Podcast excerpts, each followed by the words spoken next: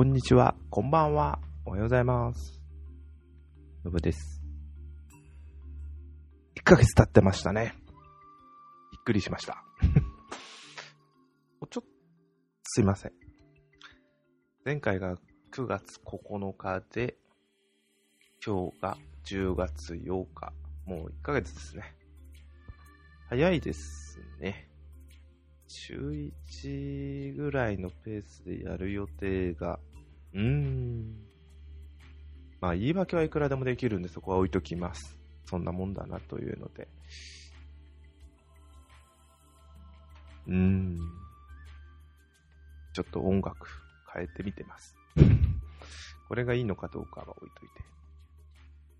えーと、まあ、1ヶ月ということで、すごい変化はないんですけど、いろいろとありましたね。えー、一番の大きいことはやっぱ台風で3日間家のテレビが見れなかったことですかね。うん。ケーブルテレビなんですけどね。東京なんですけどね。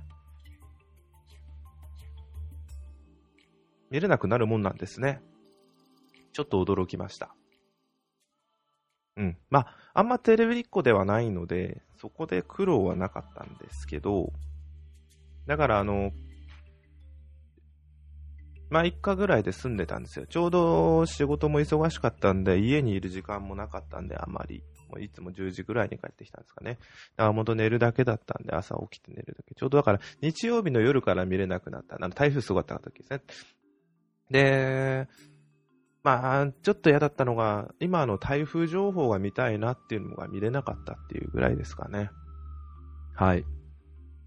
あとは、あの時でも台風、風すごかったですね、東京も。被害自体はまあ大きな被害はなかったのかなと思ってんですけど、どうだったんですかね。それもよくわかりませんでした。あとは、あまあ、あれ買いましたよ。Apple Watch シリーズ4。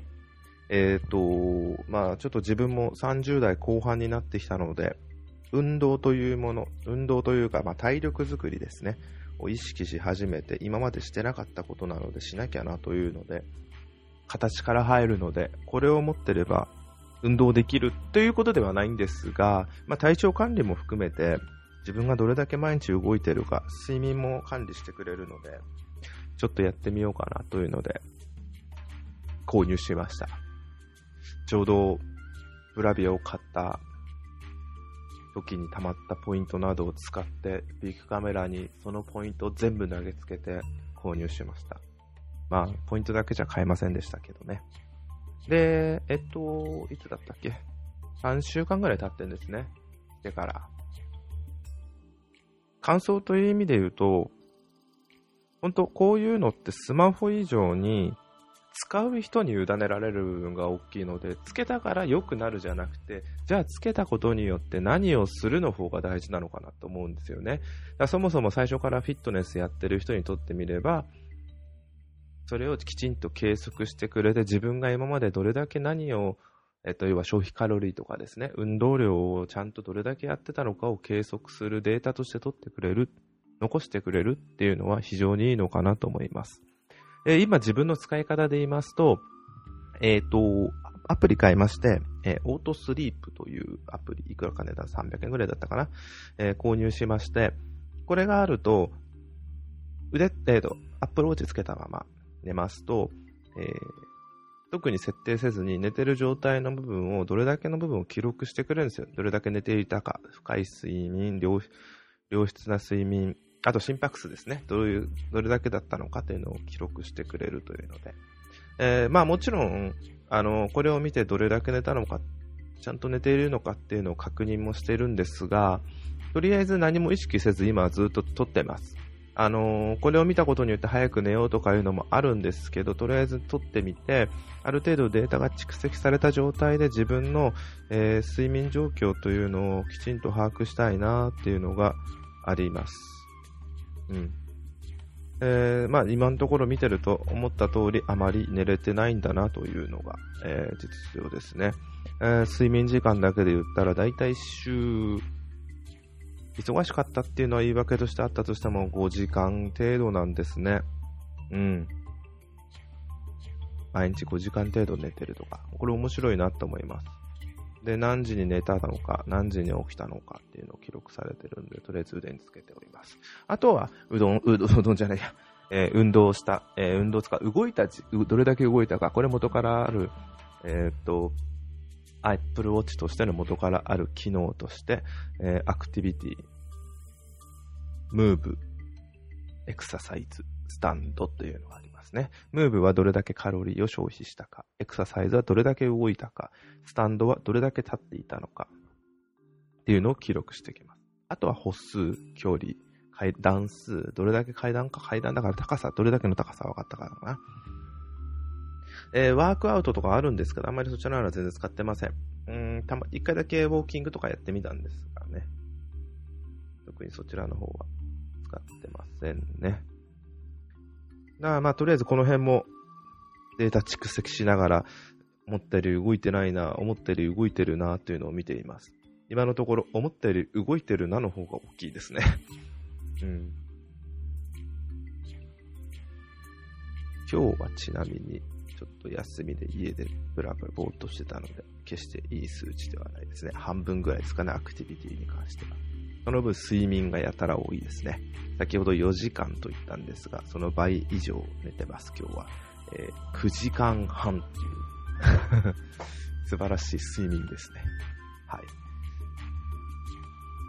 えー、あのー、40ミリ、ちっちゃい方買ったんですね。2種類、44だったかな、確か。と、Apple Watch のサイズが 44mm と 40mm があるんですが、ちっちゃい方を購入しまして、まあ、ちっちゃい方にした理由、自分はまあ、決して、あのー、ちっちゃい体としては、えー、でかいか小さいかしたらでかい方になるんで、あのー、身長はないんですけど、せか、え、体格としてはでかい方になるんで、最初40、44ミリの方がいいのかなと思ったんですが、あのー、以前、この44ミリの前ですね、42ミリのと、えー、38ミリの時に、えっ、ー、と、アップルストアかなで、ちょっと、つけたというか見た時に、あまりにも40、あ、つけたんだな。42ミリの方がでかいなと思ったので、これだったら、あのー、で、38ミリつけたらすごい非常にしっくりきたんですよ。で、今回、あのー40ミリにちょっとサイズ自体大きくなって、で、画面自体も大きくなり、その大きさが42ミリ、以前の、えー、シリーズ3までの42ミリの画面のサイズよりも大きくなってるというので、あのー、だったら別に40ミリでいいんじゃないのと。ちょっとわかりにくいです。ちっちゃい方ですね。小さい方でいいんじゃないのというので、余計にまあ、最初から小さい方を買う予定だったんですけど、小さい方を購入しました。で、実際腕つけてて全然違和感ないです。あまり、えっ、ー、と、きょえっ、ー、と、主張せずに、自分の腕にも馴染んでる感じですね。えっ、ー、と、種類は、アルミの、これは、なんだっけ、えー、アルミの、えー、っと、確か、ステンレスにせずに、アルミの、あ、ブラック、あ、違う違う、スペースグレーですね。スペースグレー。一番安いモデル、ブラックスポーツバンドのに、えー、GPS モデル、セルラーではないやつにしました。セルラーは。まあ、セルラー自体ではいいなと思うんですけど、やっぱどうしても毎月プラスアルファの金額がかかってしまうのと、キャリア、三大キャリアでのみしか使えないのと、あまり必要性がどうしても見出せなかったのがあったので、そちらの方はやめまして、GPS モデルにしました。えー、まあ、グレー、スペースグレーにしたのは、これも色的にちょっと腕時計のカラーがあまり分かってない部分があったんで、えー、落ち着いてる色の方がいいのかなと思ったんです。色の種類としては、えー、ゴールドとシルバーとスペースグレー。なんでですね。まあ、ゴールドはないと思ったんですよね。悩んだのはシルバーとスペースグレー。で、実際つけてみて、普段はいいんですよ。あのー、プライベートは。仕事なんですよね。仕事に関して、あのー、黒、黒ですね。まあ、グレーって結構浮くなって基本的にあの長袖、ワイシャツの長袖の中に入ってる、袖の中に入ってるんで見えないんでいいんですけど、バンド自体、あの、スポーツバンドではなくて、えっ、ー、と、アマゾンで売ってる偽物のミラネーズループをつけてるんですけど、2000円ぐらい、もういかないぐらいのやつですね。それも黒なんですけど、グレーなんですけど、スペースグレーに合うような色んなやつなんですけど、ちょっと浮くな、これなと思いながら、ちょっとそこは後悔まではいかないんですけど、難しいなと悩んでますね。はい。ただ、いいですよ。あの、結論だけ言うと、結論だけでも全部話してるのは結論だね。結論としてはいいですよ。あの、一回だけ驚いたのが、えっ、ー、と、これ何でしたっけ？あの、くるくる回すダイヤルが、ずっと長押しすると、シリが起動するんですけど、普通の腕時計だと多分右、えと左手につける人は、右側に来ると思うんですよね。それが、そこにあると、使い方によって、手首を曲げた時に押しちゃうんですよね。今はいいんですけど、最初の時にそのせいで友達とちょっと会話してる時にその再生になった時に、シリが起動してしゃべり始めたのは驚きました。あすごい恥ずかしかったです。まあ、今はまあ、そのシリ喋らないようにはしたんで大丈夫なんですけど、あ、こんなことがあるんだなと思いました。だから、あのー、動画とか見てて、レビューしてる人たちの動画を見てると、この、うんと、回すジョグダイヤルを左側に持ってきてる人がいるんだなぁと思いました。えー、ジョグダイヤルなんて言ったら怒られるのかな？これは何て言うんですかね？えっ、ー、とああ、そっかそっか。はいはいはいはい。あれ？あ、違った。デジタルクラウンか。そうですね。デジタルクラウンですね。そうそうそう。ああ。うん。ただ、気に入ってます。はい。あまり、ちょっとつけたら恥ずかしいかなと思ったんですけど、それはさすがにないですね。うん。そういうのは別につければそれまでだなと思いました。アプローチに関しては以上で、また改めて使いながら、まだ3週間、1ヶ月経ったら2ヶ月経ったらどうなるのかっていうのは、どんどんどんどんデータが蓄積されて分かってくるのかなと思いますね。はい。あとは、その間にって言ったら、あれ買いましたよ。あの、ゲームの話なんですけど、スパイダーマン。プレイステーション4で出てるスパイダーマンです。えっ、ー、と、ちょっと気になっていたんですが、発売されて、まあ、評判で買うっていうのも恥ずかしいんですけど、評判で買おうかと思ったんですよ。そしたら評判があまりにも良すぎたのか、店頭で全然売ってなくて、その時たまたま、まあ、外にいる用があったので、近くにあったゲームショップに行っても売ってなかったんですよ。で、また別のとこ行った時には近くにあったゲオ行ってもなくて、で、ヨドバシカメラ、ビッグカメラ、あとだんだん、ツタヤも行きましたね。どこにも売ってなかったんですよ。だからまあ入荷されるまでにしようかなと思いながら結局諦めて、えー、販売価格より1000円ほど高い定価で、えっ、ー、と、ダウンロード販売の方を購入してしまいました。まあいいんですけどね。で、やったんですけど、最初は面白いんですけど、そこまでっていうのが実際思った感想でした。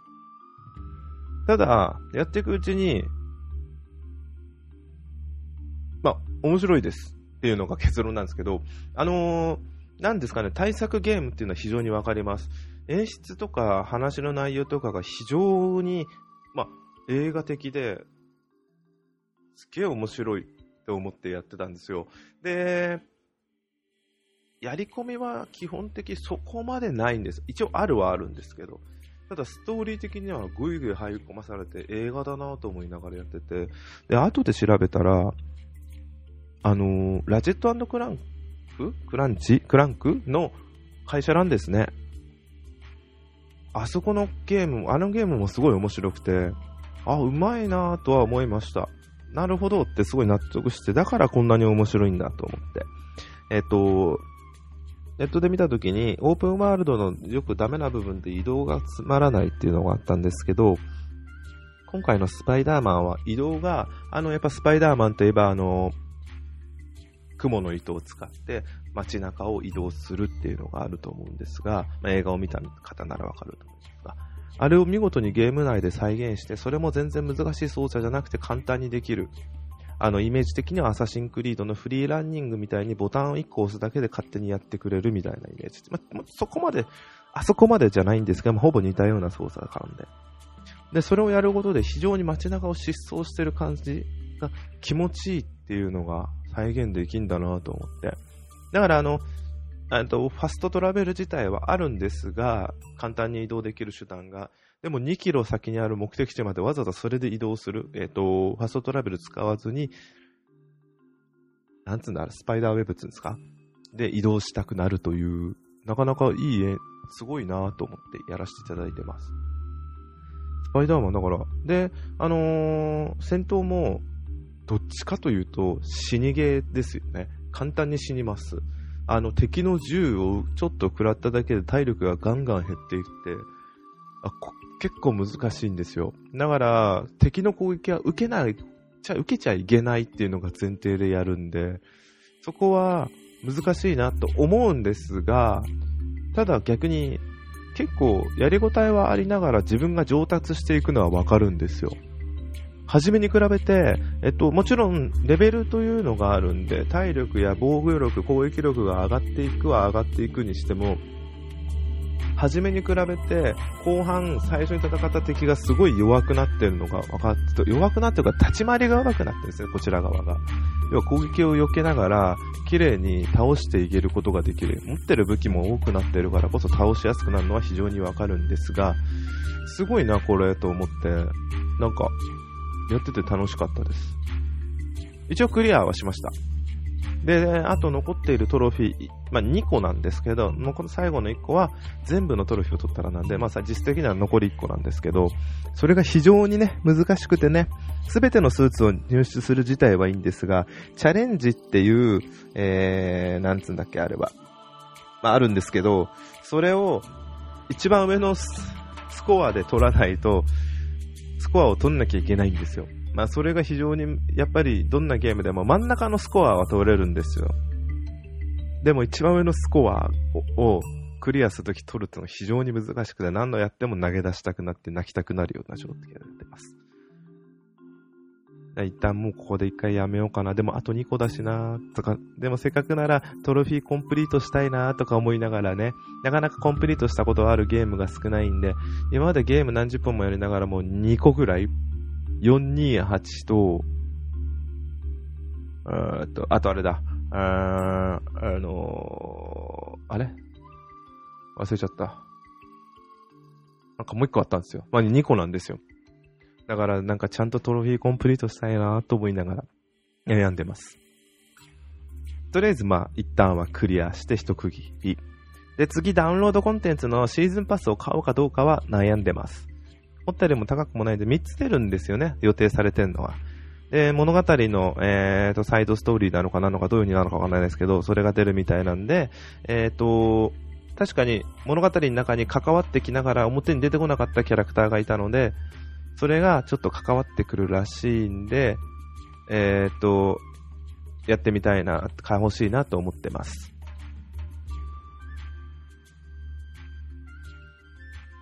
うん。スパイダーマンに関してはこんなもんとは思いませんが、あまり深く話しすぎると、ネタバレってことはないんですけど、こういうゲームやっぱりやっていただいた方が一番いいなと思う部分が大きいんで、あの、まあ、ゲームって、やった方が一番いいですよね。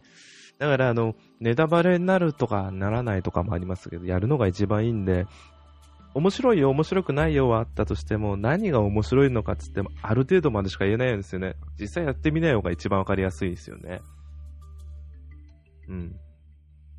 な、お金がかかるんで損したくないのはあるんで、でも難しいですね。肌に合う合わないもあるんで、スパイダーマンが合わない人いくらでもいますよ。そもそももう、死にゲーつうか、死にゲーまでいかないですけど、結構簡単に死んじゃう戦闘の難しさもあるかもしれないですし、あれでね、嫌になっちゃう人も中にはいるかもしれないですしね。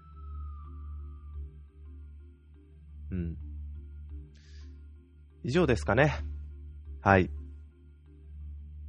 もう少し更新をなんかこの前、前回の時ちょっと、ま、前回のやつ聞き直してないんですけど、何かを話すって言ったのだけは覚えてるんですけど、何を話すか覚えてないのがダメですね。はい。反省はいっぱい出てきます。まあいいです。すいません。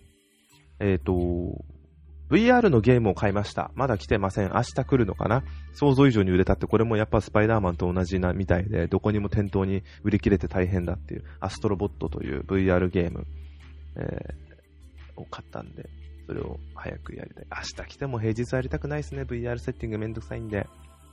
だから、土日ですかね。土曜はもうちょっと予定あるんで、日曜日ですかね。ちょっとやりたいなと思います。はい。では、そんなんです。なかなかと大したことない会話を、会話？独り言でした。